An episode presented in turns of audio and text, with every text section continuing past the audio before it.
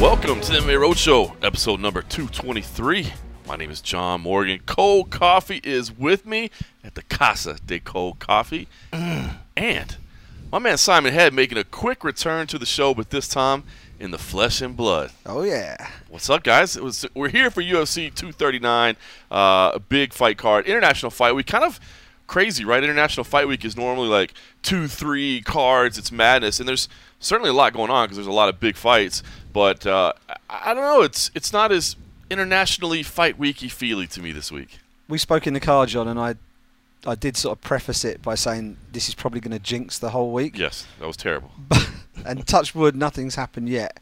Although weigh-ins are tomorrow. Yeah. Um, Keep saying all the right words. oh yeah, there's caveats, all sorts. Just but throwing them all it's out been there. it's been remarkably incident free so far. Yeah. Um, we've got the one show.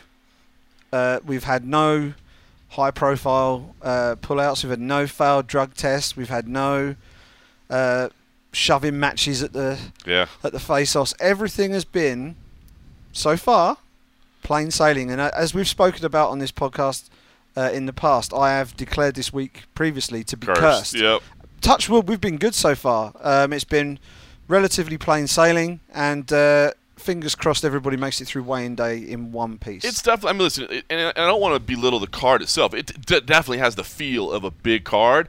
I guess it's just used. To, it seems like every international fight week, as of the past few years, has been chaotic. And uh, as you said, hopefully, we don't get any last second problems. But it's been smooth, smooth sailing so far. All right, listen. Before we get into that card, I do want to ask you real quick because we have to touch on it. You over the weekend before you came over here were at Cage Warriors 106. Yeah. Uh, and, and we don't spend a lot of time talking about European regional MMA, but for anybody that hasn't gone and checked this fight out, it is on Fight Pass. If you want to see highlights of it, it is on UFC Fights Past, or not UFC Fights Past, just Fights, Fights Past. Past. Yes, the title of which Cold Coffee absolutely hates, but it was all I it's, could. it's a tongue twister. It, it was all I could come up with at the time. But anyway, the highlights are on there if you want to check it out. But uh, the main event there, truly one of the craziest fights I've ever seen. If, if you haven't seen it yet, one of the wildest innings, one of the bloodiest fights. Uh, Nicholas Dalby, Ross Houston, just give us the thoughts of, of being there for what was crazy. A fight that was ultimately waved off because there was too much blood on the canvas for these two men to safely compete. If yeah, anybody of a of a, a slightly squeamish or nervous disposition should probably sort of fast forward over this bit because I didn't think about that. it was like a, it was like, it was like a scene from a slasher movie. I mean, the, the it was it was a hell of a fight. All night we had Yeah. some amazing fights. It was Cage Warriors Night of Champions. They stacked the deck with six title fights. They couldn't fit them all on one main card, so that the headline preview, uh, sorry, prelim fight was also a title fight. It was six title fights at the top of the card. All six fights delivered something spectacular in one way or another and we you know we wondered what the the main event Nick Dalby versus Ross Houston would serve up for us. We did we did not expect what we got. It turned into an absolute absolute mess. Is what it turned Yeah. into. Um, Dalby got cut really badly, just above his his left temple. yeah. Um, it was a really bad cut. Nasty. It It was was a bad. really bad cut, and I I thought they were going to wave it off in between rounds, but they let the cut man do his job, and he performed miracles to shut that cut Yeah. uh, and give him a chance to go out for the second round. But Dalby knew that he couldn't hang around for another four rounds with that cut, so he went like a berserker into round two, hit Ross Houston with a perfect right cross. That, that broke Houston's nose. At which point you've got these two guys who are basically just bleeding profusely all over the cage. it turned into a, a bit of a farcical situation by the end. Like they've got this uh, canvas. Once once it got the blood all over it, they couldn't keep their feet. They were Right. slipping and sliding and falling over, and um, you could hear Mark Goddard, the referee, on the on on, on the uh, on the live mic. Basically, at one point, he just went, "This is ridiculous." It was great. And- it was a great funny. moment. He said it's a that? hot Yeah. mic, and he's just like, "This is ridiculous." and and uh, That's at, one, bad. at one point, he just stopped the fight, and you could see the two fighters looking at him, going, "We're both Why are we stopping? I didn't do anything illegal. We're both good to go." But you're right. It, it you used you actually used the terms in describing it. What I thought it looked like they were playing slip and slide, which Yes. is Yeah. Absolutely disgusting when you think that they're slipping and sliding in their own blood. it was for it our was- amusement. It was it was it, It was, was such for a our amusement. Yeah, we throw that in. It's really bad. It was really bad. I mean, I mean, what I would say is it was such a it was such a freak night in terms of what what occurred in that fight. It was it was ruled a, a no contest. It, Goddard stopped the fight.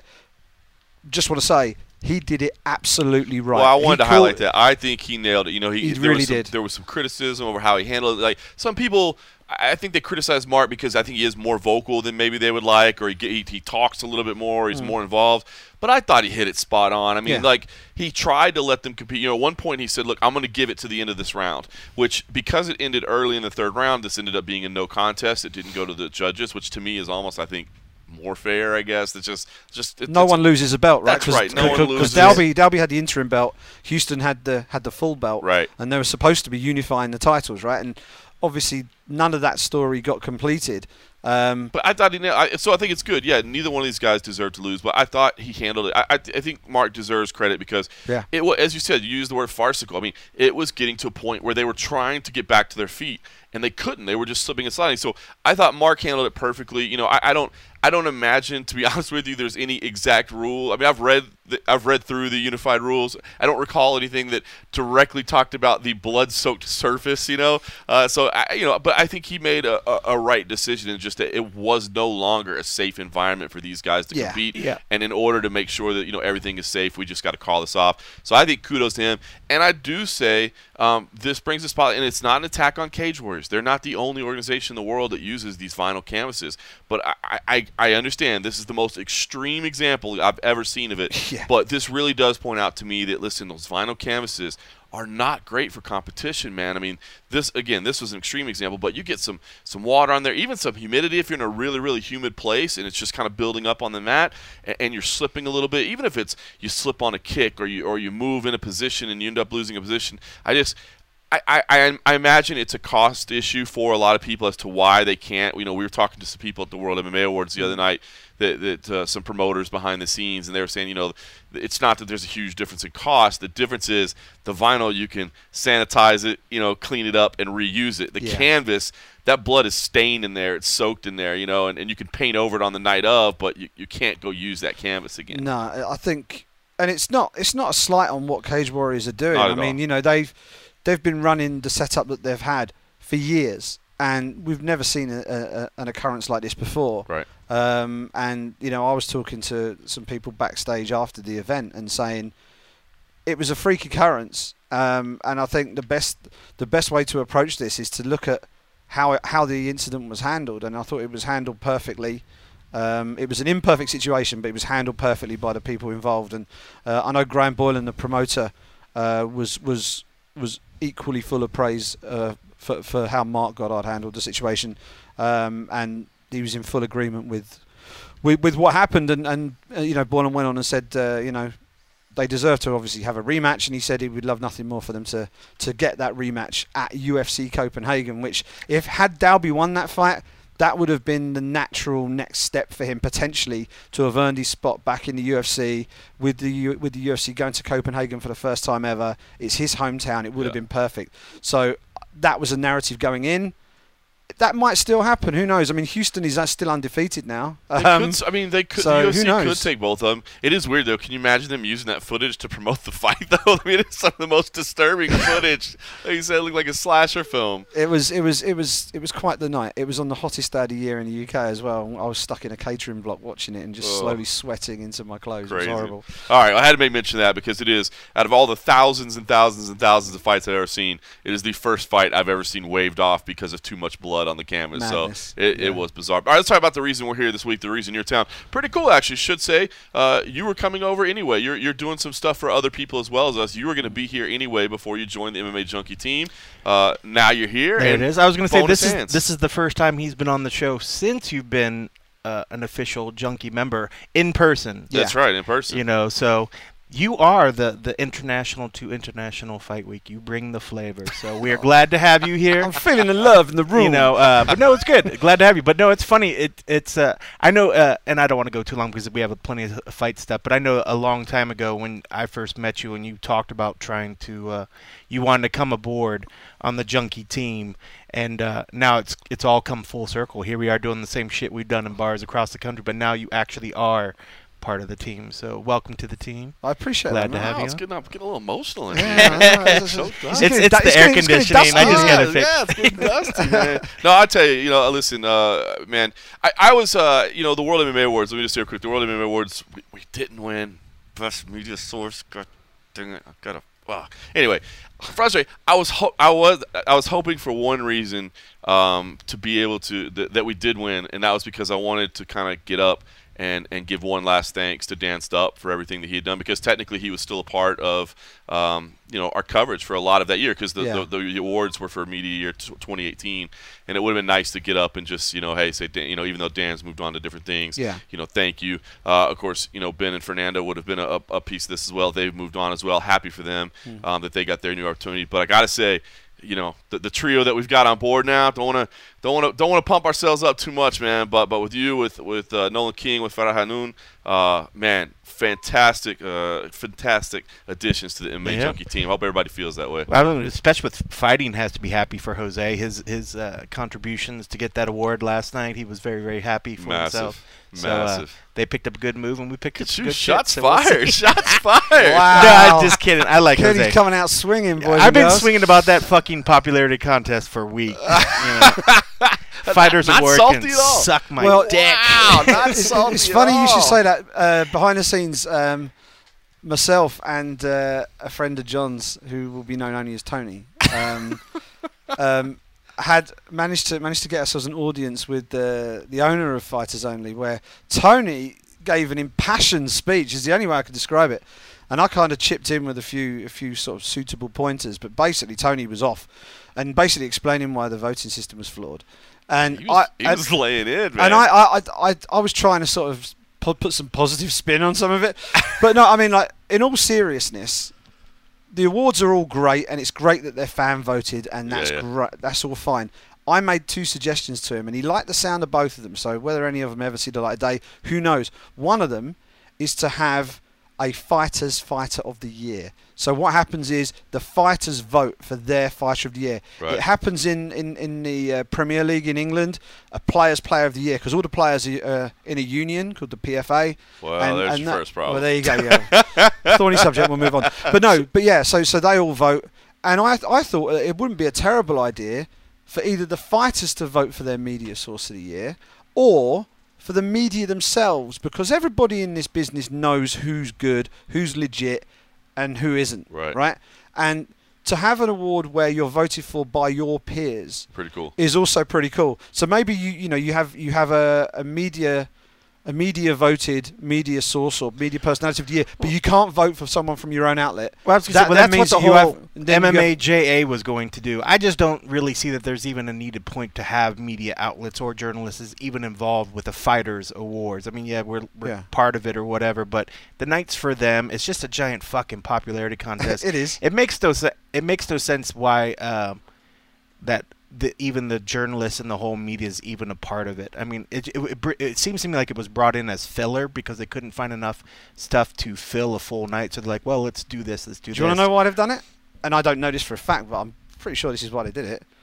Because if you've got a media source of the year, those media sources are going to start hustling for votes, and That's it's gonna, it. it's going to then get show. it It's- then, get, it's it then gets coverage. Yeah, it then gets coverage. So it, you know, they're I'm like, sure please come cover our show. Well, I as still well. like winning, even if it's Well, it is. It It's is what it is, man. I mean, you But know. it's like I, that's why I like the idea of the the whole MMA JA. You know, where it's like I can give two shits if I'm popular or not popular, but I appreciate it when my peers come say, recognized. "I appreciate your grind. Right. I like this. I like that." Then I'm like, okay, that's cool. Or they'll bust my balls. I'm like, this this is iffy, this whatever. But Mm. Those are the people I care about. Or if my family says something, you know, Yeah. the random guy that at one second says you're a piece of shit, but then wants to take a picture with you after. Fuck you! I don't give a. I don't care. Wow. You know. Kenny is Salty in cold spike coffee this today. evening. But that's what I mean. I, I just I hate the whole fucking idea. That's why I Yeah. won't mark my words now unless something happens. You will never fucking see me present at that Wow. award show. Ever. laying laying it Shots down. So- fired all around. and now I today. hear certain people that are involved with it. It's even more of a shit show. Uh, shots fired. What I would say- what I would say- but I did Oh, want to say, I think the people. Well, uh, if you good wanted some more clarification or something, I would love to see the people that are behind who's uh, nominating, putting these people up. I understand it's fan voted, but I don't know who the people are that are picking these things because some of the fucking choices make no fucking sense in the world. How Dan So Hardy I wasn't would- nominated for Analyst of the Year is beyond. I mean, there's a ton of people On a that short I list. mean, there's a ton of you know uh, people are talking about Fortis MMA, all this other shit. There should be Yeah. some people that can go back and say, okay, I get it. You know, once it gets to this point, but nobody's having a. Uh, uh, let's have a discussion of how it. If this wants to be a reputable sort of thing that people want to look forward to, let's have some real dialogue about how the the choices get put up there, and talk about who's making these choices. Are there their own little ulterior motives of why certain people are put up there and others? Because some just leave your just leaves your head scratching. It's just like it, I just can't wrap my head around it. So I think I'm just so sort of put off by the Yeah. whole the whole fucking entity because it just seems like a giant circle jerk. And I Uh. fucking hate circle jerks unless I'm involved personally. I love that. You, if you just stop there, everyone would be fine. And you went, unless I'm involved, you just buried your own argument. But yeah, one thing I would say, and you know, obviously, everyone's doing their job and everyone's trying to do the best they can. And yeah, there's there's there's, there's friendly rivalries between outlets. What I would like to say is, uh, for, for people like Casey and Esther who have been in MMA fighting, and there's been all sorts of changes and shit happening Right. with their outlet. Mhm. Um, uh, I, I was I was pleased for the pair of them because Sure. because they do excellent work Right. and and they are the mainstays of that brand right now. Yeah. And, and without those two, they'd be lost. right. And, and so I agree so with you. they they fully deserve the credit that they're getting. Right, I agree with you on that point, and, and I'm happy for them. I guess I'm happy for anybody that cares about that shit. And I felt bad because I, I was busting John's balls about it, so I apologize because I know you wanted to to win it yeah. the whole time. While I thought it was a it was a fucking shit show, Really? but I do realize, and I am happy for the people that do uh, want that sort of stuff, like for whatever reasons. Um, so I'm happy for them. For the people that that are happy for it and are striving for those, I am happy that, that the winners got it or whatever. I'm not like bashing the fact that if you take joy in it, I don't want to steal your joy from getting this thing. But Yeah. you know, ultimately, I, it, it just feels like fucking a bad high school like yearbook. Like who got the most whatever popular vote at the end of the year, and when it's all said and done, it doesn't mean shit when it goes beyond high school, and that's what. I sort of equate this Cold thing to. coffee is fired up tonight, I man. I, Which I say that even though I was voted best dancer and most cheerful in high school. most, cheerful. Can you believe that? Shit's come a long way since then. You cannot write comedy like this. Yeah. That is Shit's- shit's- too great. Shit's went All right, really well, far listen, since then. Uh, enough about the World MMA Awards. Then I guess we'll move on. Hopefully, we get an invitation next year. I think I think Oh, I don't know Coke about that. Coffee might have just I- ruined I our s- nomination. Oh, I still say let's just fucking why let's just snub them. let's just not go. All right, We could just UFC apparently we don't have to go. You can get awards and you could just stay in whatever fucking remote office and Oh. just tape your videos. How many people fucking tape their acceptance speeches? It's a fucking joke. But whatever. Enough of that. UFC 239 goes down this weekend. In the main event, it is John Jones versus Thiago Santos. Uh, all right, guys, I want to talk about this fight. Just you know, having having a chance to observe these two guys up close. Um, I got to see him last week in LA as well, and then of course we all got to see him over the last couple days here in Vegas. Uh, Listen, you, you don't you don't go into a John Jones fight going, "Who you picking?" We all know everybody's picking John Jones, but I will say this. I do like the skills that that Marreta is bringing to the table. I, I I've said it before and I'll say it again.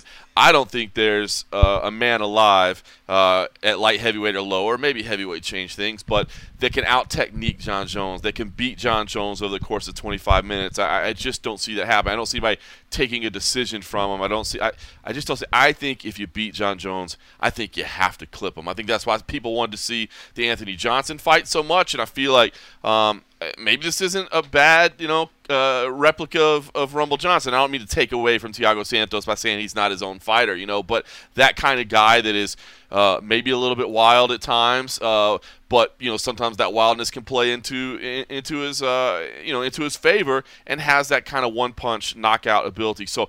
I'll be honest. I'm I'm I'm I'm picking John Jones here. I mean, you don't pick against John Jones, but I am I would say, in, in no disrespect to Alexander Gustin or Anthony Smith, but I think probably more intrigued by this fight than I was by either of those because I feel like there's a possibility there. And I also do feel like Thiago Santos uh, is not the kind of guy that is going to wilt under the bright lights or that is going to come out flat on that night. And I may be proved wrong, but just knowing the type of attitude that he has right now, just being around him, um, I, I feel like he's going to be able to deliver on fight night and give you know a good version of himself. Meanwhile, John is about as relaxed as I've ever seen him. I mean, maybe there's maybe it's because there's no drama around this one. I mean that that's that's you know there always seems to be some drama, right? And this isn't a, a drama-filled week, as you said. It's just a fist fight. But man, he's joking, laughing. You guys were scrumming with him today, and he's messing around with reporters and stuff. I mean, it, it, it, give me your take on what you guys on, on what you guys see and what you think of the fight.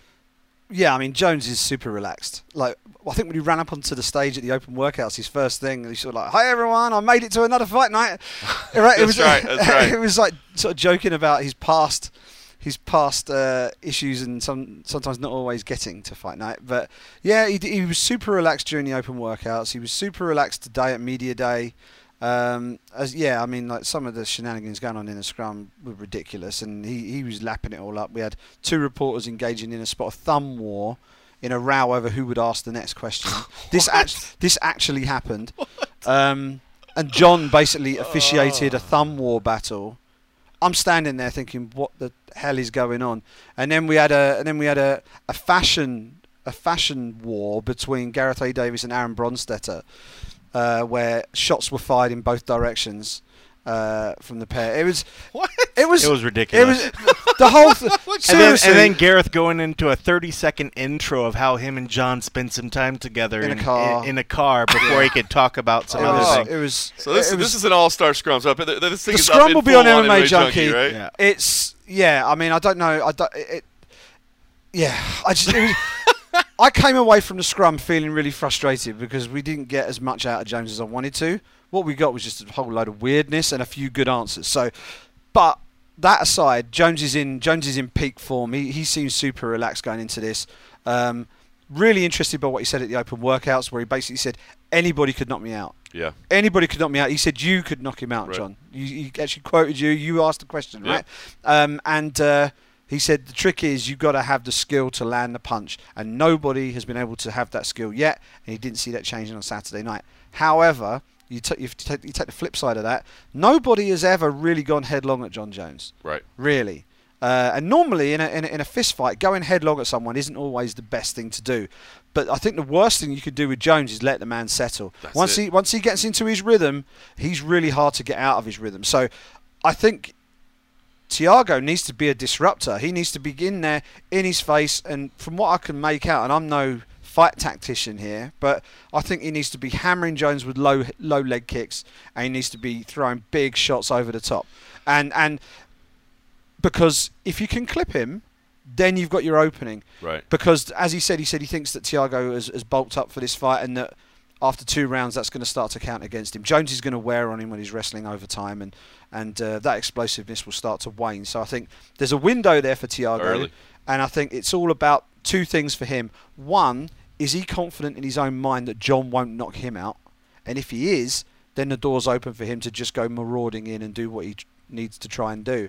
Because I think if he tries to stand off and work openings, and I think that's not going to. Realistically, I don't think that's going to work for him. I think Jones will settle into his rhythm and beat him. So, but he does have a chance, and I think you said in, in, in the media scrum with him that there are people who think he has the skills to give Jones problems, and I agree with that. Yeah, that's the thing is that and I've been kind of interested in talking to Thiago this week. Now, obviously, Alex Davis is there translating. I mean, it's, it's English, Portuguese, that sort of thing. And I think you always lose probably a little bit. But I've been really like intrigued by the psyche of what Marreta should bring in there. Um, because I, I mean, I do like the concept of hey, just another fight for me. I'm calm. I'm cool. This is you know. But it's not. It's John Jones. You know what I mean? And, and, and, you never probably want to admit that or tip your hand ahead of time. But, like, as you said, I think what happens is people are like, hey, this is a title fight, but I don't need to rush anything. I don't, you know, I don't, I don't need to go crazy because John's dangerous, and I got to be aware of that. And, and so people, then all of a sudden, now you're set up at range with John Jones, and you're letting him settle in, and you're letting him find his rhythm. And, and you said it, disruption, man. I, to me, I, again, I, now. I'm not the one that has to go in there and charge right at John Jones. You know, It's easy most- from here, isn't it? Yeah, so that's great. But to me, I don't know. That's that's what I think you, you want to see. Not that John isn't ready to slip and counter and move, and, and, and as soon as you get close, he's going to clinch you and try to wrestle. But I do feel like aggression and messing up his rhythm that is key. And so you can't just think, hey, well, it's just another fight, you know, just another night. I got to be calm. I got to be patient.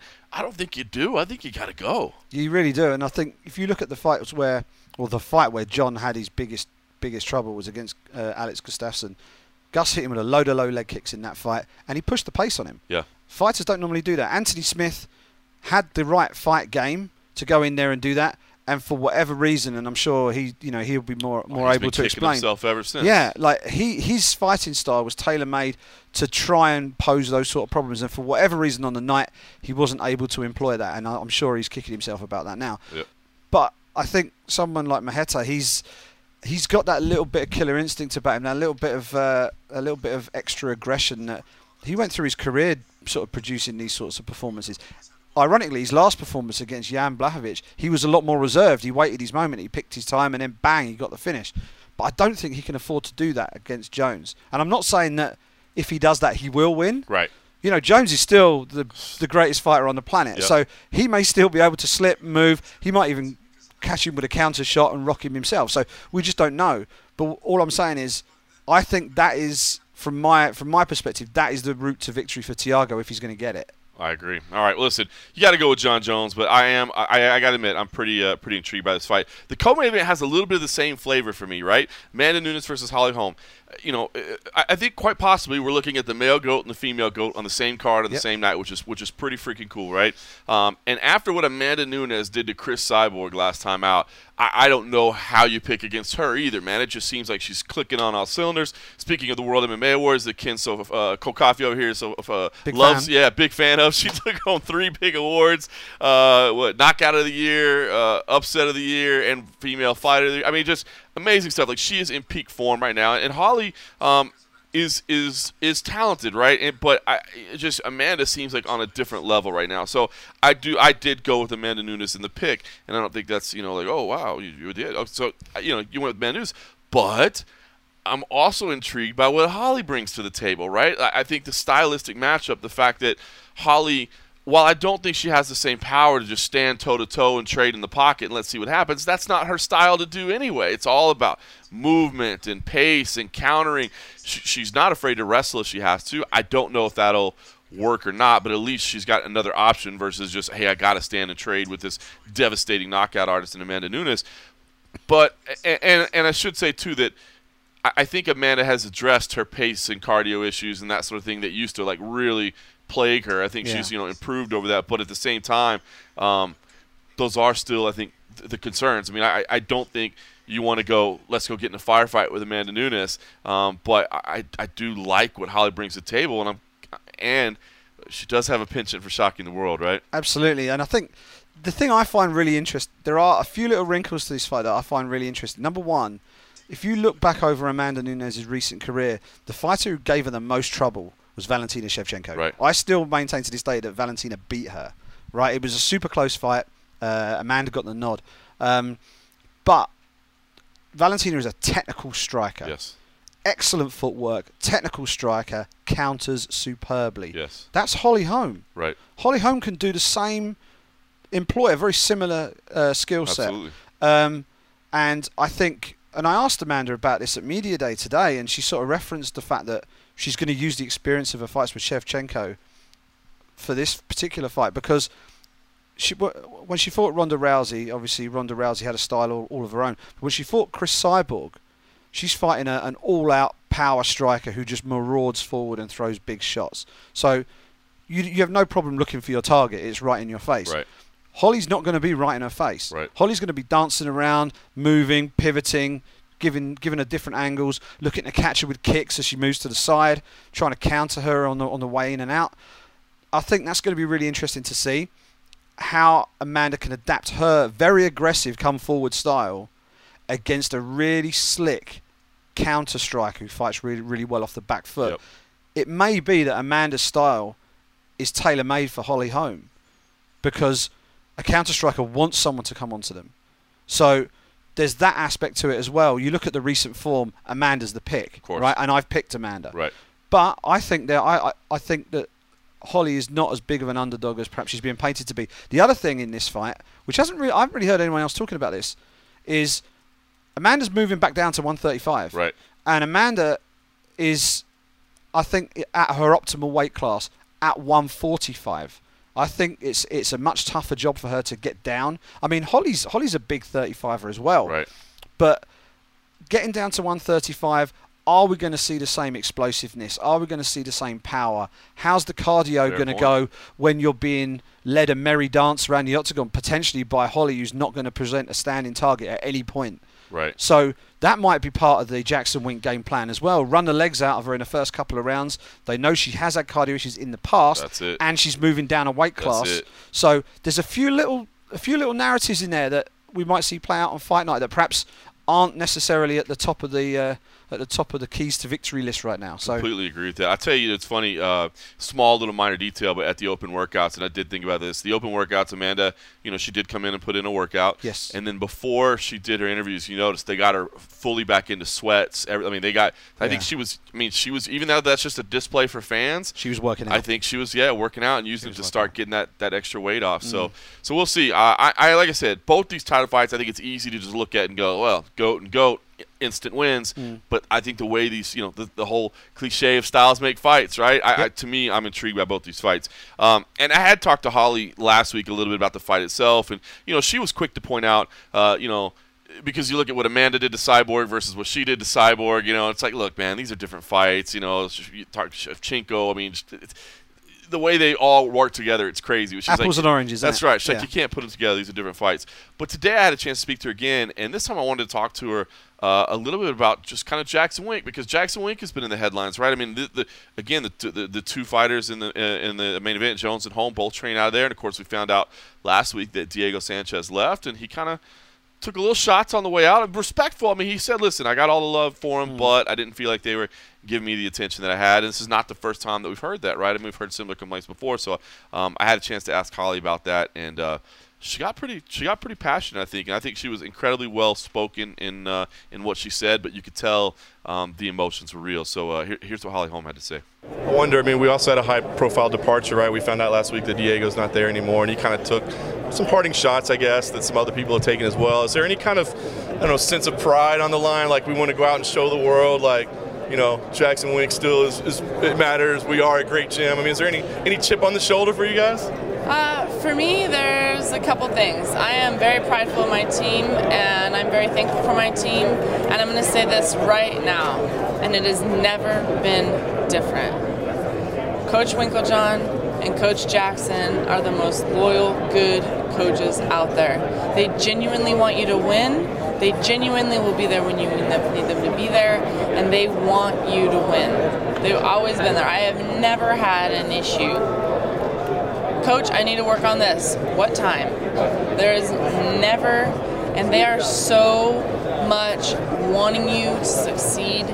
And that is why this team has been built just off of passion and hard work. There's no big business money people behind our gym. None. You see a lot of these other big MMA gyms out there, and they have all this help and this like backup from a lot of these like sponsors and people with money. And our gym has been built off of passion and hard work and love for the sport. And that comes from the top and that comes from Coach Winkeljohn and Coach Jackson. And so anytime there's emotional things going on with the fighters, I will tell you right now that that is none of it. Their skill level of our coaches is the best in the world. And the passion and genuine want for you to succeed, that's number one. Money's last. There's no way our gym would be built the way it's built if money was number one. And so, whatever people are happening, I'm not here to talk trash about others, but I am going to say that is 100%. You can come into the gym, and that is 100% how it's been. And I have been part of this team longer than anybody on our team. Anyone. So I've seen it from start to finish. I've witnessed it from start to finish. And that is why we have the team that we have, and it's built off of, you know, they had their separate gyms before. And Greg's guys would come up to Mr. Winkeljohn's sparring classes, and, you know, if you wanted to get into MMA, you could go. So they kind of had this, like, agreement, like, my guys can go spar with you, and your guys can come down here and, and train with me. And that's how it started. And then they combined and it was just off of a, sharing a passion, you know. And it was never like, well, I have five guys going up there, and you have ten coming down here, or whatever. It was like, let's make this happen. This is a, this is a a, a great sport and a passion we have that we share. and Let's just make it to the top. And then the two greatest minds of it come together, and that's where you get Jackson Wink. Your passion is evident, so I wonder. I mean, this this weekend you want to win the fight for yourself, but is there a big party that just wants to win it for them? Absolutely, I want to win it for them because they believe in me. Doesn't matter what the outside world thinks. I can walk into the gym, and I always tell people that's where I feel the most normal there's been the knockout I had in boxing where everybody told me I should retire. What am I thinking taking the rematch? And I walk in the and all this negativity of everybody asking me outside, and I and I, it almost gets like in your head. And then you walk in the gym and they're like, "Hey, when are we going to start working so we can take this fight?" And it's like, "Oh, thank you." They know, they get it, and their belief in you gives you strength. And that is one thing that. Um, they want you to put in the hard work. They're not going to let you cut corners. And they're also going to believe in you honestly and legitimately. They're not going to tell you they think you can do it just to, you know, blow hot air. They genuinely believe it, and with that belief, they want to help you achieve it. So they're going to put the hard work into it. They know it's not going to just happen overnight, and it's not going to be easy. Yes, you can do this, but you got to do it right. And you know that's why you see multiple champions coming out of the team. You know, we're we've got people from there that people I, they, they look at you know John being the champion now and then you know I beat Ronda but it's like Rashad Evans was there and he got the belt when he was with us. Keith Jardine was there. You know getting knockouts over some of the greatest. Like you know um, it's just uh, you know John Dodson was up for the the belt twice. And the first one was very controversial. A lot of people thought John should have won. Uh, Carlos Condit, he had the interim, you know, title. Like you look at you look at the team, and it's not just right now. It's been over the time, and that doesn't happen just because. That comes from the coaches.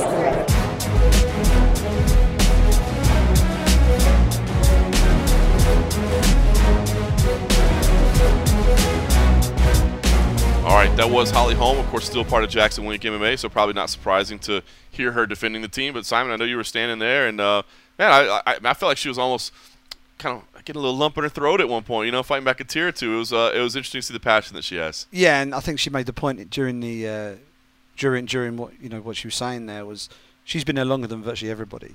Uh, so she's seen people come, she's seen people go, and she's saying everything's been the same all the way through. And the thing I really liked was and it was kind of a thinly veiled dig at some of the other gyms out there that might be uh, funded by supplement companies and, and yep. stuff like that. She was like, "We, you know, this gym wasn't created to make money. You know, it was sort of generated to create champions, and yep. uh, it's it's proved its worth in that regard. You know, so uh, no, I, I, I was super impressed. I mean, Holly's always been super classy anyway, but um, I thought I thought that was that was particularly impressive. No doubt. All right, let's talk about a clash that has been a little bit less classy, and that is Ben Askren versus Jorge Masvidal. Um, listen, uh, it's you know, Askren likes to rile people up a little bit, and Jorge, uh, he doesn't mind to spit a little fire as well, you know, to, to hype things up a little bit. I do feel like, um, at least from Masvidal's part, there's a, uh, I don't know, a, a, little bit of a genuine dislike, man. I, I don't feel like he talks trash just to talk trash. Ben Ben, I think, is a, is a fantastic promoter, man. He, he understands, you know, kind of the pro wrestling angles and the gimmicks, and and uh, he's incredibly quick witted, you know. So he, and he's, he's calm under fire, you know. Uh, it's a different style than than a Conor McGregor or something in terms of intensity, but in terms of just being quick witted, and he's he's he's phenomenal. Um, but I really get the feeling like even with those two fantastic matchups that we just talked about, I think this might be the fight that most people are looking forward to. Yeah, this one could steal the show, right? Yep. It's, I think Ben Askren is a is a polarizing character. You know, I think a lot of people um, were of the view that this is a guy who's been out there winning titles everywhere else, but he's never done it on the big show. He's never right. done it on the really big stage, and he'll get, he'll get found out when he gets to the UFC. Well, he's all right. He's only one fight in, and that was a hell of a fight he had with Robbie Lawler, and he was in big trouble in that fight, and he came through and won. Right, so there's that, but he's a fantastic, as you say, he's a great promoter, and he he does it without really without really abusing people. Right. He just says what he thinks. I just yep. think there's no filter there. You ask him a question, and boom, he'll give you loads and loads of. He'll just basically dump a load of information on you, um, and a lot of what he says does make a lot of sense. Yeah. Um, and Masvidal, who has always been very real. You know, I think that's real is a very good word to, to use to describe him. Um, you get you get what you see with him, and if he says he doesn't like you, then he doesn't like you. Yep. You know, he's not doing it for show. He's not doing it for any other reason. It's because he doesn't like you, and uh, he doesn't like Ben Askren very much. Right. Um, I interviewed uh, I interviewed George today, and he he gave he gave us some absolute gold, and yeah, he he, he just they're going to get it on because they don't get along, as I used to say, right? And and it's going to be it's going to be a great fight, and you've got this situation where you've got Masvidal who is pretty good everywhere. You know, he's got solid wrestling, he's got good jiu-jitsu, he's a slick striker, um, and you've got Ben Askren who is basically a specialist. Right. Um, and it's in many ways it's kind of similar to when Gegard Mousasi fought uh, Rafael Lovato Jr. in Bellator London. It was you've got a well-rounded guy who's pretty good everywhere against a pure specialist. Right. The specialist won that night. That's right. Will the specialist win this weekend? I don't know, but um, yeah, Masvidal was at pains to say, look, just because I'm on the floor, if I end up on the floor, that doesn't mean my offense disappears. I can still hit him on the floor. Right. I can still scramble and get back to my feet. And I've been on the mat with Demian Maia. So and Demian Maia's a hell of a lot better at submitting people than Ben Askren is. So so yeah, but I think Masvidal's stock has never been higher. He's been doing this for so long. That was But such a star-making performance last time. His out. whole fight week in London seemed to really push him over the over the top, and the fans really bought in. And to go in to go into enemy territory, get a huge knockout win against a local a local guy, and still have so much love from the fans. He also then beat up another British fighter after the fight, um, and and he still got loads. I mean, like the British fans do love uh, George Masvidal, so it's. As I said to him, your stock has never been higher, and he just sort of looked at me and said, "Yeah, it's only been 16 years, right?" you know, he's he's finally getting some recognition, and uh, he thinks he should have been given a title shot straight after that Till fight. Um, but he thinks he thinks that a lot, a lot of talent at the top of the division. yeah, he thinks if he beats Askren, then uh, you know there isn't really a lot else to stop him. Well, so, and Askren sure, certainly believes, you know, that uh, that he's deserving of a title shot if he wins as well. And listen, Askren did call it. He's like, listen, Covington's not getting this title shot. It's not coming together. And sure enough, man, he called it. Covington's now fighting Robbie Lawler, of course. Uh, so who knows, man? Ben Askren could jump to the front line. I, I did pick Ben Askren in this fight, as you said, the specialist. I feel like he's so good at what he does.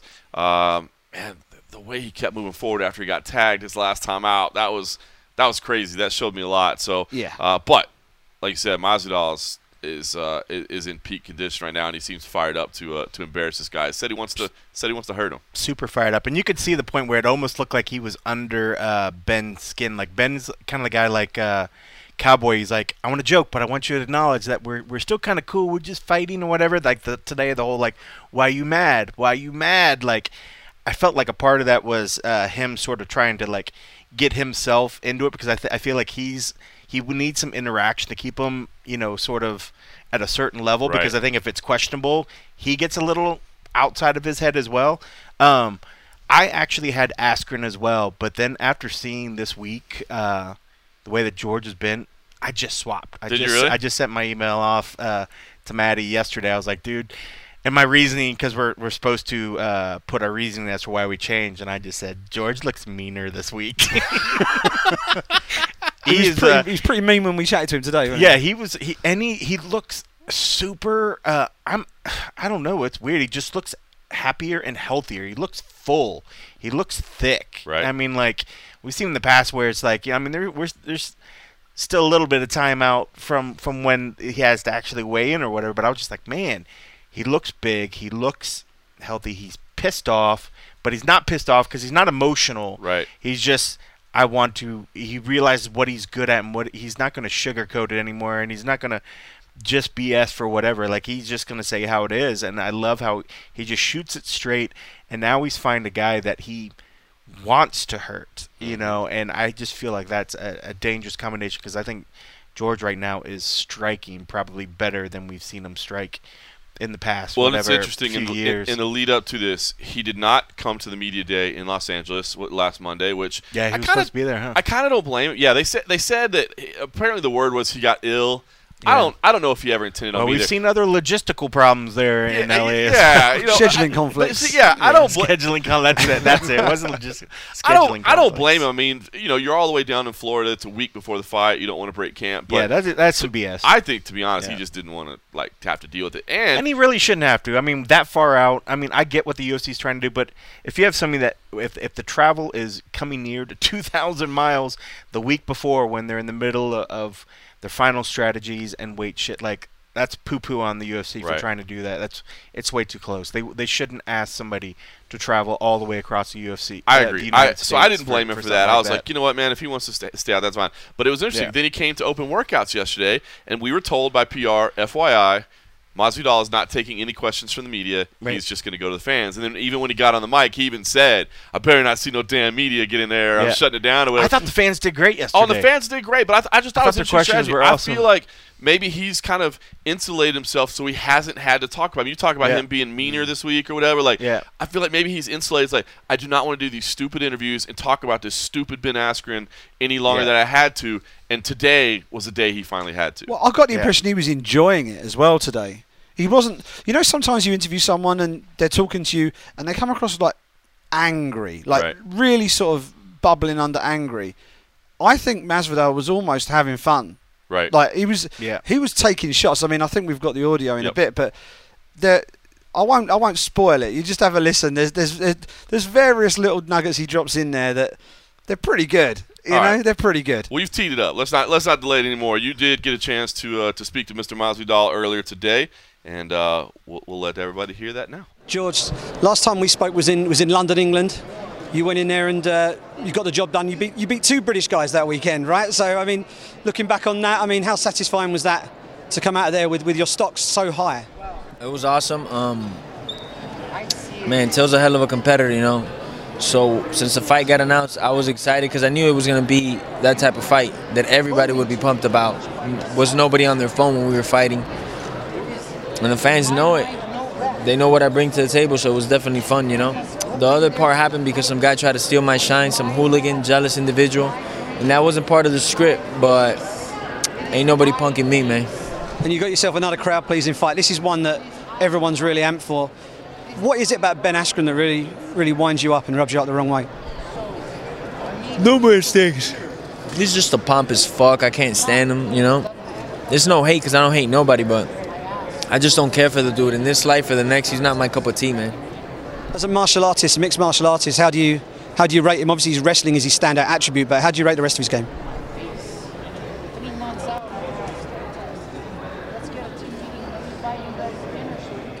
I, I couldn't even answer that question, bro. I don't know what. I, besides putting his face in somebody's crotch, another man's crotch, I don't know what else he fucking does, man.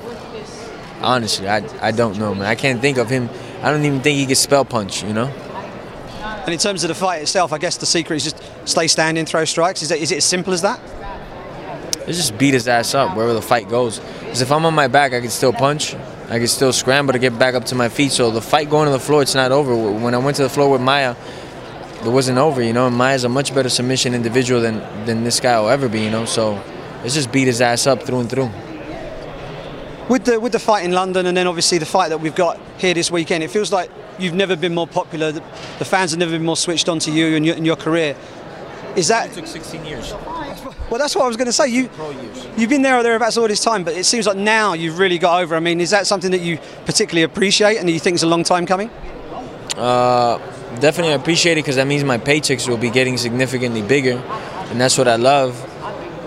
But uh, man, I mean, I've been good fighting for a long time, and I can talk in front of the cameras. It's just maybe I'm not the hungriest or thirstiest to get in front of the camera and always talk. Like, like for example, that individual that I'm fighting, he calls reporters and stuff to get interviews, and he goes out of his way and he offers lunch and maybe even sexual favors. I don't know, man. But he does whatever he can to get an interview. And I know these guys, uh, they're, they're, some of them are friends of mine, I consider. And they'll send me texts like, look, look at the message that this guy wrote me just to be on my show, you know. And it's just, it shows how pathetic he is, man, you know. You get your hand raised on Saturday night. What's what's the next step? What's the call out for you next? Oh, it's no call out. It's, it's I'm on that surfboard, and that wave is taking me right to the title shot. There's no other way around it. I think I should have been fighting for the title after Till, You know, Till's never been stopped in his career. Who did that in his hometown? Me. You know, when nobody wanted to fight the guy, I went and did it. Why? Why didn't I get the title fight then? Because I didn't have that huge buzz. You know, but now there's no denying it. You know. I know you're good friends with Colby. You're both in the same division. You're both right up there in the division. If the UFC sat you down and said, "We want you two to fight," is that a fight that you would entertain? I know some teammates are happy to put things to one side and you know get in there, and some people really don't want to do that. What, what's your If the take? belt- if the belt is on the line, it's gonna happen because if the belt's on the line, it doesn't matter who has it. I, I didn't get into the sport the high five with no dudes. You know, it's not my fucking thing, man. I got in here to fight, to win, and when I had kids, the goal was simple. I'm gonna use my talents that God gave me. I'm gonna develop them better and provide for my kids the best life that I possibly can. So it's not a human being walking this planet that if they have the title, I wouldn't try to diminish them to finish them. You know. I mean, you know Colby's a fighter. Is that a fight that you anticipate taking place down the line because of his trajectory and your trajectory in the same division? Well, mathematically, it would just sound like we're gonna end up doing it. You know, is it somebody that I want to punch in the face, knee in the ribs, kick in the neck? No, not really. We spent a lot of time training together. We had a lot of similar interests. We both uh, used to like poker a lot. Used to train all day and chase women. So it was like pretty easy for us for to, for us to get along. So um, I don't know. It's just uh, not somebody I want to punch in the face. You know. But like I said, when that belt's on the line, it don't matter who it is, man.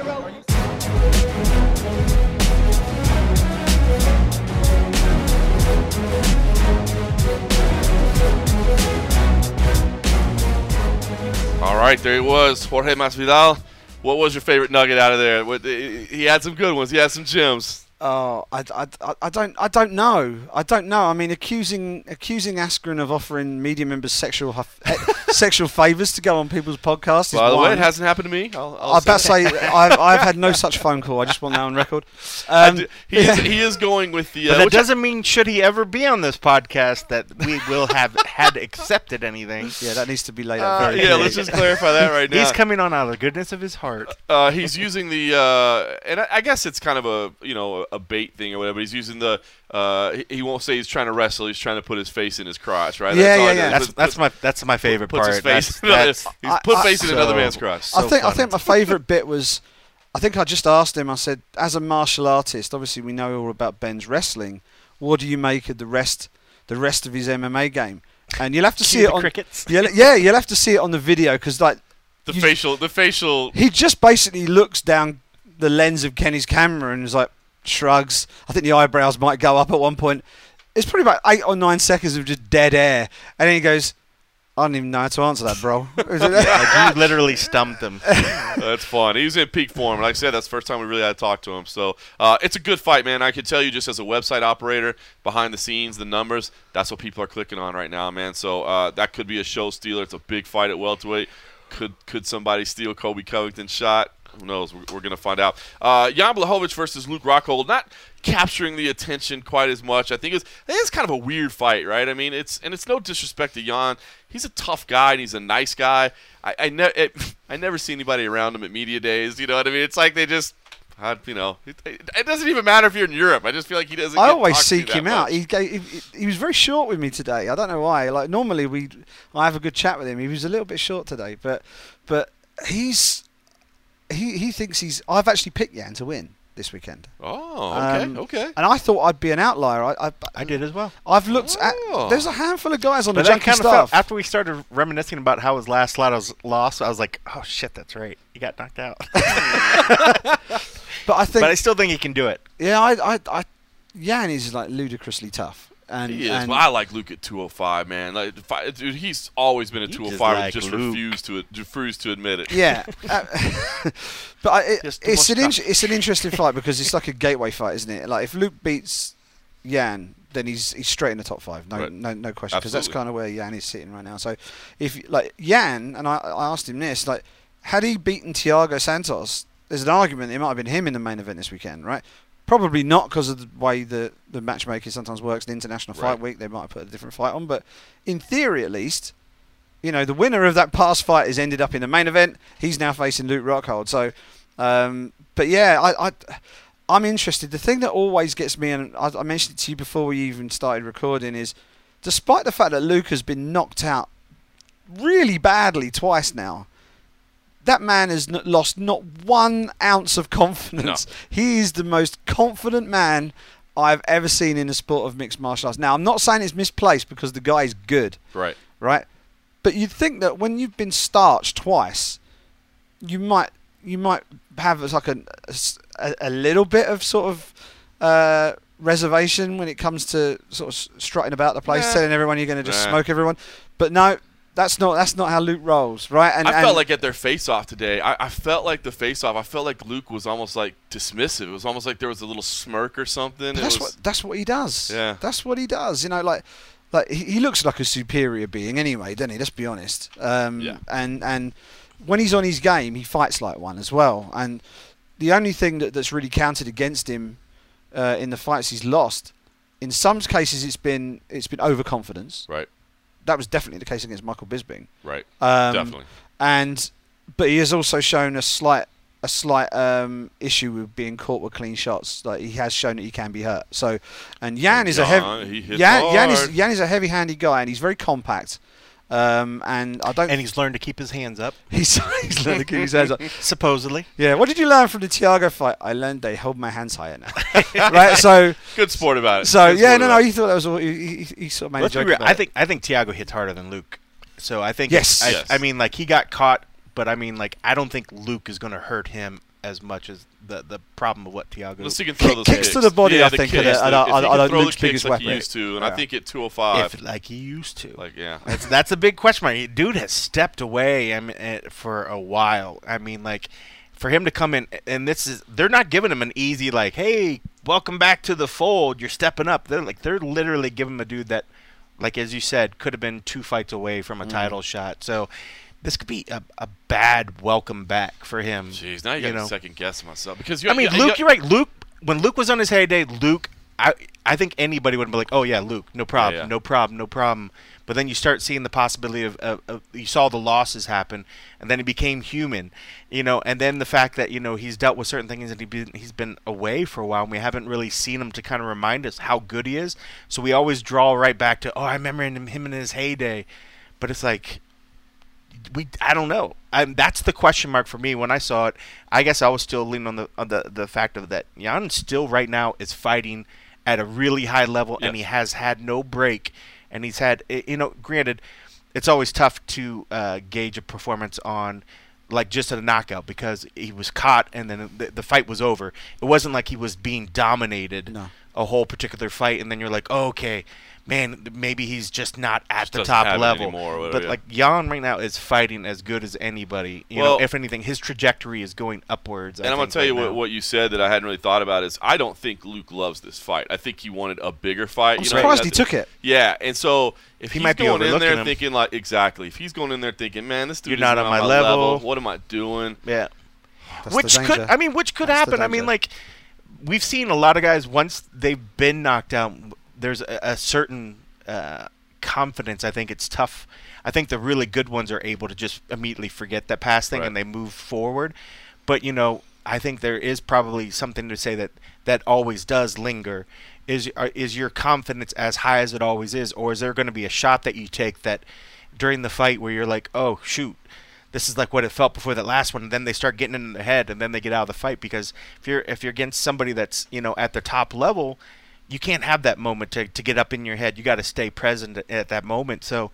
Who knows? But I don't think Luke is that guy. That's what he used to be right at that point The other to really do it. So we'll see. So I'm I kind of feel confident in this point, but Sticking with Luke, You man, I like the points you're making. They're but I scaring mean, me a little is- bit. the other Jan thing, is- Yan Yan is a proper 205er. Yan, Yes. I keep Yan is a calling big 205er, and and He's he, thick. He, and he punches like a big 205er. So he's going to hit harder he's- than any. He's going to hit harder than He's anybody who's hit Luke so far. I was looking at his shoulders today because I think I have big shoulders, but I was looking, I was like, dude's got no, shoulders. he's, big he's, block a, he's, a, a man. Putting his he's a hands up. unit. right, he's a unit. But um, you know the fight. units. Yeah. The fight. you just want to put a man and put his head in your crotch, don't you? wow. Maybe that's where my head. You say you. I don't want to. still Don't say that's where your head's crotch. at. Don't say that. I just wanna Painting images for the listeners that people don't want. But um, what was I going to say? The fight. The fight that I think will eventually be there will be Rockhold and Weidman at 205 because Weidman's moving up as well soon. So Yeah. I think They have history. eventually those two are going to have to do that again. Uh, and who Two knows? all-American, good-looking white boys that just want to slam, slam on each other What do you like white on white violence. wow. I'm not getting like. I'm not talking like sexual. I'm just like you just want to like fucking go at it. Like I feel like that that fight's a fight that people have been talking about for a long time. Yeah. Of two guys that I mean, like when you look at them, I mean, like they're about as clean cut white bread as you get, you know, and like just. It's weird to think that eventually you know that the trajectory would just take because only one can exist in the universe. There's only one of them that can exist. yeah. Welcome to the MMA It's been a Innuendo good run Roadshow, by of the way. 223 straight weeks for the MMA Roadshow, but cold coffee has gone off the deep end, so we may have to retire. All right, let- in order that cold coffee will not say anything ridiculous again, let's just do this. I had a chance to speak to Luke Rockhold, just spent a few minutes with him today, and uh, and here's what he had to say. Well, Luke, let's get into it, man. Thursday of a fight week is normally not a good day for you. Uh, how much different is it here at 205 pounds? It's comfortable. It's good. You know, I think it's it's what it's it's all about. It's, I get to focus on fighting and not cutting weight, and so um, that's what I'm here for to fight. No doubt. Talk about the lead up itself. When people you know make these weight changes, we always say, okay, you don't have to cut weight. But is the preparation different? I mean, has training been different? Has, has there been you know impacts there as well, not just this last weight cut? Yeah, it's allowed me to go back to more of my style of who I am, and, and that's hunting people. That's what I do best. I gotta hunt you. I'm gonna. You know that I have everything in my arsenal to take you out, and so having that in the back of your head, I'm gonna come forward. I'm gonna grab you. I'm gonna throw you around, and and if you you got to be wary of that. And at the same time, I'll kick you in the head. I'm gonna crack you in the, in the face. I got I got a, all the tools to put you out in any realm, but I need to I need to go forward and I need to push people. I need to be on the hunt. I think everybody's expecting you to do really well in this weight class. I mean, do you feel, I don't want to say pressure, I mean, you always got to perform, but I mean, do you feel like this is almost an, an audition or something, some start of a new chapter? I'm gonna take it for what it is. I'm gonna go for it. I'm gonna have some fun with it. You know, this is it makes kind of brings back that that old life to me. You know, that old Strikeforce Challengers kind of feel where it's, everything's easy. Everything's you know I'm hungrier, I'm happier, and I'm ready to fight. Talk about the matchup itself with Jan. I mean, maybe not the sexiest of matchups to get for your first name, but, but what, what do you think about it? he's a top ranked guy, and that's all that matters. You know, I'm going to come in and make a statement on one of the top guys in the division, and uh, that's that's all it is. You know, there's not many people that want to fight me right now in this division, so I'm going to take it for what it is. Power a concern? I mean, moving up a weight class, I think that's what people always worry about. You know, will the power be an issue? Is it is that a concern for you? Is he more powerful in DC? I wouldn't think so. I don't think so. I've been training with DC for pretty much my whole career, being a sparring partner, so power is not going to be an issue. I'm bigger and stronger than I've ever been when I was in that state training with him. So, a guy like Jan Blachowicz, I, you know, I know he's stronger, whatever. I'm stronger. I put the weight on. I'm, I'm here. I'm faster. I'm better in every way. So I, I, I'm going to beat him to the shot everywhere, and I'm gonna, he's going to feel that extra bit. Nice. Give him the idea with a win here. I mean, I know you got to focus on that, but I mean, you're a name, right? You're a former champion. I mean, is Jon Jones? I mean, do you feel like you have an inside track to a title shot, or is it going to take work to get to that point? Take a look at the division. I'm, I'm one of the top guys in the world wherever I go. And it takes one fight to pro- prove that. So let's go prove that. No doubt. People are excited for this one. When you play it out in your head, what are you thinking? You're going to get something done in quick, vicious fashion? You're going to have to grind this out? What, how's this fight going to go? I don't see a grind. I don't see a grind. I see a finish. I see a finish early and often. Think Jon Jones is next? I think big things. I think big things. That's all I think about. I'm not here for anything small, just the big stuff.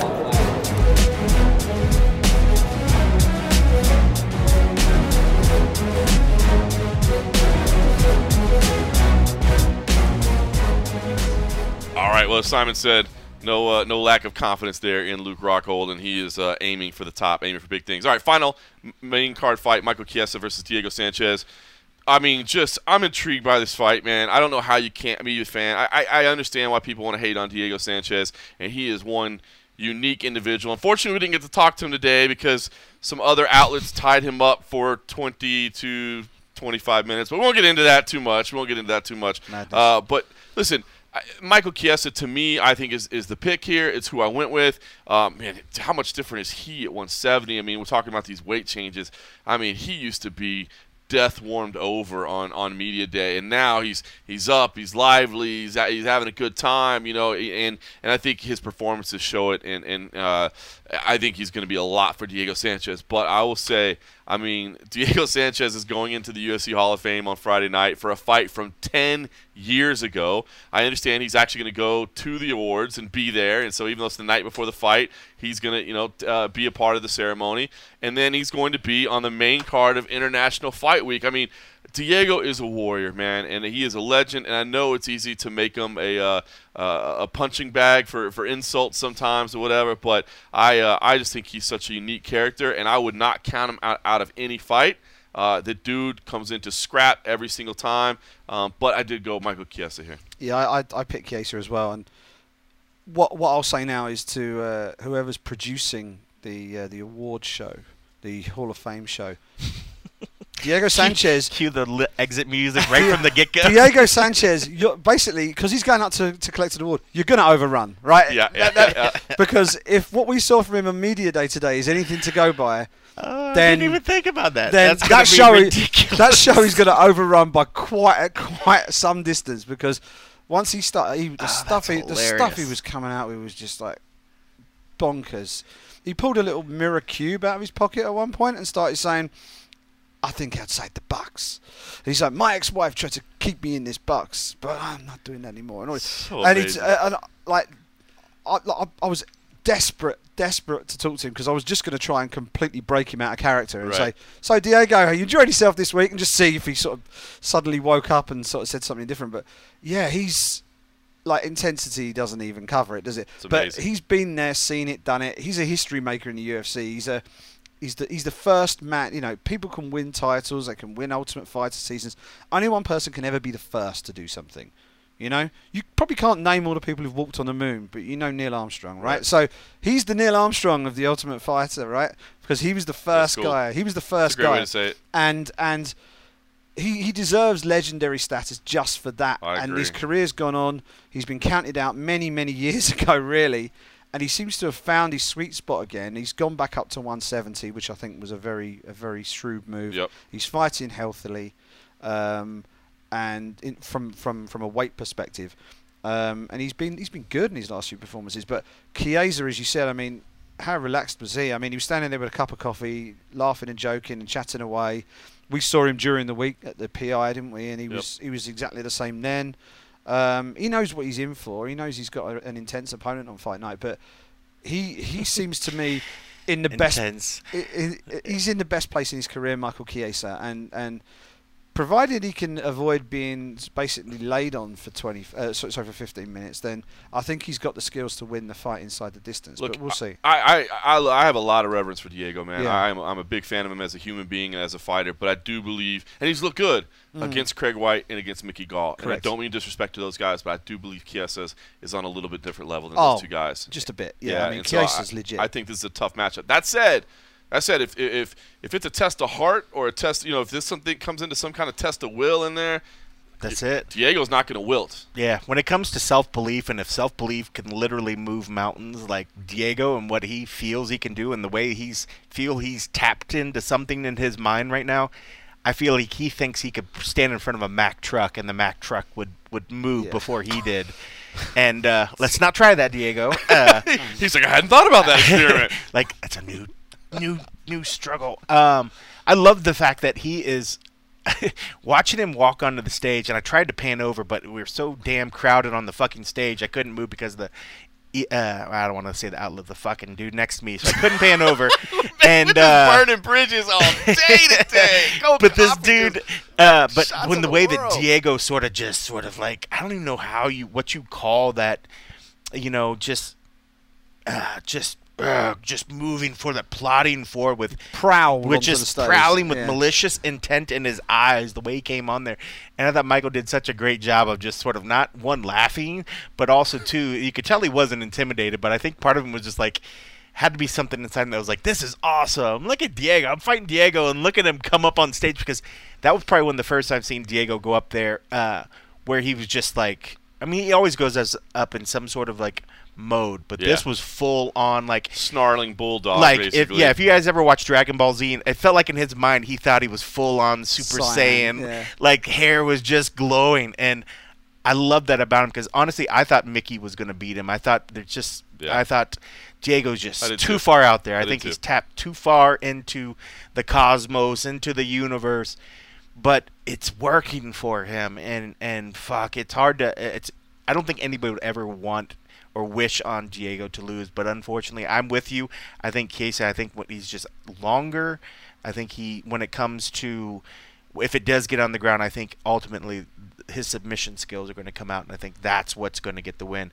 Uh, Michael's not going to want to stand up and just let Diego throw because Diego literally would stand in front of a Mack truck and trade blows, and Michael's not the kind to do that. So if he tries to do that, that's going to be a bad mistake for him. But uh, I'm looking forward to this fight. It's I think it's going to be awesome. Main card. two things, two things on that very quickly. Like, just little sort of uh, side notes. Number one, Diego Sanchez was walking around today telling people he was a Jedi. That's number one. Did he really? Yes, he was. Yes. He has tapped into the force. no, no, no. I, he, I he believe is, it. He is. He is. That He- is so yeah, awesome. No, no, no. He, he was he was standing there, staring down the barrel of cameras, going, "I am a Jedi," and he was also saying he was declaring, "I do not have CTE," because he's obviously he's hearing people people saying they're worried about that, which Right. you know, he was he was saying, "I am absolutely fine," blah blah. blah. But he's like, "I am a Jedi. I can do this. I can do that." So okay, the face off, and you guys wouldn't have picked up on this, but I was stood right on the side of the stage where Chiesa walked on and walked off. I got Uriah Faber right next to me, filming on his phone, almost crying with laughter, right? And um, so, because we could see uh, from where we're standing, basically Sanchez is walking towards us, Right. And he's So you you're know, seeing the snarl. the cheeks are puffing out and the eyes are like the veins by his eyes are bulging. And he's giving it all this. Chiesa just sort of strolls in there, faces off with him, walks off almost with his hands in his pockets. And as he's walking down the stage, Chiesa just sort of shrugs and goes, "Fucking dork." Too funny. All right, well, listen. Chiesa did have a lot of respect, but we talked before the face-off, so maybe that changed. but I wanted to play a few minutes of, of Michael Chiesa because he uh, he's, he admits he's like, look, I like Diego Sanchez. I'm a fan of Diego Sanchez. I will put that aside on Saturday night. Well, Mike, uh, it is visibly different how you feel, I think, at 170 pounds. G- g- give me an idea just what the difference is like between this and lightweight. the difference is, is I can I feel good right now. I think it's very important in hindsight. I think it's very important that you need to feel good on fight week. And just I spent so much of my career cutting to 55, and as I got older and got bigger, it just got harder. And you know that fucks with your uh, sorry that messes with you physically and, and mentally. And so I, I think it's important to just be just feel my best. This is how fight week should feel. You know what I mean? I'm still able to train, get good training work in feel good. You know, I'm here. Last media day, I was like just like a zombie. I didn't want to talk to anybody. You know what I mean? I, it sapped my energy. I enjoy this. I love talking to the media. I like the face-offs. I like to do all this stuff. This is like this is what it's all about for me. I enjoy the whole process, and it was just kind of sapping the life out of me. So uh, this is how this is how it should feel. Why do you think it's so hard for guys to reach that point? I mean, is it a psychological thing that you just feel like you've got to have that size advantage? I mean, why is it so hard for people to realize I shouldn't be doing this to myself? Well, not just in fighting, but in life, change is scary. You know, when you do something a certain way for so long, to make that adjustment, it's scary. And you start thinking about, like, these guys are going to be bigger. You know, it's like, it, you start thinking about those things. And then you got to remind yourself, like, what I reminded myself is, I I'm a good fighter. Like I, I was, I was a top-ranked lightweight. There's no reason why I can't go beat these guys. 10, 15 pounds shouldn't make a difference uh, as to whether I'm good or not but it was still scary to make that decision, kind of take that leap of faith. But I did, and I encourage more guys to do it. I think that it also depends on what era of fighting you started from.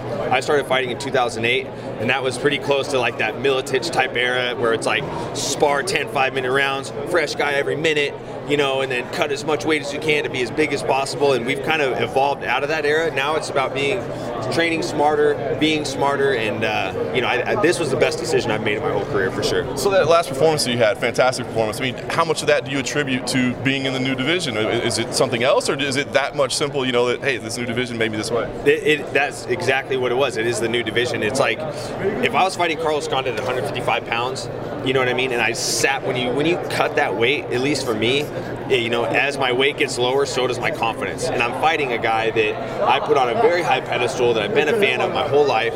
You know what I mean? So as my weight gets lower, my confidence gets lower. But it's like, dude, when I don't have to cut a ton of weight, I feel good. you know, when you feel good, you fight good. So I attributed a lot of that to just two moving up the weight class, and it, it, it was the best decision I've made, man. And I think that my best performances are just they're they're coming. You know what I mean? I got to I, got to start on Saturday for sure. All right, let's talk about that matchup on Saturday. Diego Sanchez, I mean, a legend, right? I mean, what, what, do you think about this guy? Where do you think he's still performing? What, do you think about the fight itself? The ageless wonder, Diego Sanchez. Dude, the guy's tough as nails. And just when we all counted him out, every media outlet has admitted it right to his face, like, dude, we had you like down and out. And he's, and you know what? He's the ageless wonder, dude. He's won his last two fights. He looked like his old self, mauling guys on top. Just that old Diego Sanchez that we've we've known to grow and love. You know, he looked like that vintage Diego that beat Kenny Florian on the Ultimate Fighter season one. So I'm excited for the challenges he presents. And, uh, you know, it's Ultimate Fighter versus Ultimate Fighter. And I, have only got to do that once in my career, and that was against Colton Smith. And these opportunities don't come very often. So I'm really excited to fight another Ultimate Fighter champion. And it's the Ultimate Fighter champion. It's the guy, you know what I mean? And he's still relevant. He's still tough. You know, he poses a lot of threats to me. And, and you know, I'm excited to test myself against him. I know you're going to go in there as a fight, but I know you're a fan of the sport too. I mean, are you a fan of the guy? Can you admit that? 100%. Why? How could I not? How could anybody not be a fan? He's a wild man. He's a wild man. He's put on some of the best fights we've ever seen. I mean, we could sit down and name. I mean, the Mark Kampmann fight was one of the best come from behind victories I've ever seen in my life. You know, the guy, he's a true fighter. You know what I mean? But that doesn't mean that I can put that aside for 15 minutes or less and go out there and get the job done. I did it against Carlos Condit. I have no problem doing that, doing that against Diego Sanchez. Um, I'm excited. What do you think this does for you? I mean, you're starting over, right? I mean, you kind of have to build back up. I mean, this is a super deep division, just like lightweight was. So, what do you think this win does for you? It's going to get me in the bottom of the top 15. You know, before I got this matchup, we were really I, we thought we had a fight locked in against a ranked guy. Things didn't work out. Um, so, you know, so I think the UFC doesn't want to push me into the rankings, and you know, I just got to go make a statement, and that's not going to be that easy. I got a really tough Diego Sanchez who's rejuvenated, revitalized. You know, the toughest fighter is always the, the guy who's got the best mentality. You know, it's not the guy with the best stand up, the best ground game, the best wrestling. That's not the most dangerous fighter. It's the guy whose best attribute is mental toughness and self belief, and he has all of that. So I got a tall order ahead of me, but you know, I got to go get the job done. I got to go pitch a shutout, and hopefully by before the end of the year, I'll be fighting a ranked opponent. So when you play this now in your head, what do you think? I mean, can you go in there and be dominant and finish the guy early, or are you ready for a 15-minute Diego Sanchez fight? I'm ready for whatever happens. You know what I mean? I had a really good camp. Training for Diego Sanchez is actually pretty tough because you know this guy's got relentless pace. He's got sick cardio, good top position. You know he's going to stay in your face on the feet.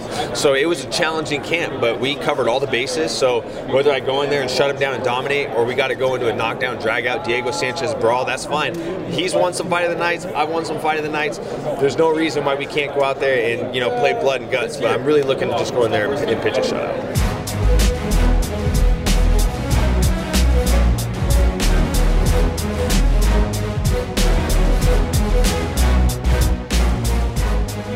All right, Michael Chiesa and Diego Sanchez. That kicks off the main card. Fantastic main card. Listen, the prelim fights uh, some fun names on here. Arnold Allen versus Gilbert Melendez. I mean, that's a young versus old generation right there, man. A lot of meaning in that. Uh, Gadelha Markos is a good fight. I think Alejandro Perez versus Song Yadong is going to be fireworks. I think it's going to be a, a great fight. Uh, Jack Marshman, Edmen Shahbazyan, they had a uh, little bit of a face-off today. Yeah. Stylistically, the way they come together, that could be fun. Um, anything that stands out to you guys on, on these? Yeah, Ismail Naurdiev is the guy you want to look out for. He's the Austrian Wonder Boy, that's his nickname. Um, he fights in the same division as the actual Wonder Boy, so who knows, maybe one day. But um, he made his debut in Prague, mm-hmm. and I was there covering for Junkie, and he put on a superb performance to defeat Michel Prazeres. Who's a tough, who tough is, out. Who is a really tough, tough campaigner. I think he was on like an eight-fight win streak or something going into that, and uh, Naurdiev just basically dominated yep. him on the feet looked good on the mat as well. Scrambled his way out of trouble a few times against Prazeres. He's good on the mat. Um, but yeah, Naurdiev, I think he's one to keep a keep an eye on. He might work his way up the rankings soon. So definitely keep an eye on, on him. Something Should, tells me sneakily that Cold Coffee is looking forward to Julia Avila versus Pannie Kianzad. I fucking love that fight. I, I, was actually looking at that and, and Gadelha and Markos. I think uh, uh, Claudia and Randa, I think that's a, a fucking great fight. But yeah, I mean – I love Pannie's hairstyle today. Is it wrong for me to say that? I liked I liked what she was bringing. To. I thought she looked happy. She at some, first, I was like, I was like, who is that? And I was like, oh my god, it's new hair. But it was awesome. That's funny. But yeah, I'm I'm loving the women's fights actually. Uh, lot of denim this. I on think display it's, today, I think it's there? really good. Yeah. There's a lot, of, lot of denim in the lot- Gadelha, there's the a Gadelha Markos. Yeah. that was It's great. Well, it should be it should be a fun fight card. Uh, we will have it all covered for you, MMA junkie. Simon Head will be doing double duty that night, but he'll be helping us out. So uh, definitely stay tuned. We'll have it all covered there, of course, uh, all weekend long. In the meantime, we gotta run. We, are booked for a gig tonight. We're uh, hard, hard, hard, hard work. We gotta head over to the hard uh, is right. to the strip club down the down the down the hall and. Uh, I know. It's little, tough. It's tough life. Do a little do a little commentating. So. Tough life. In the meantime, you guys got to keep looking for that one. In the meantime, thanks for listening.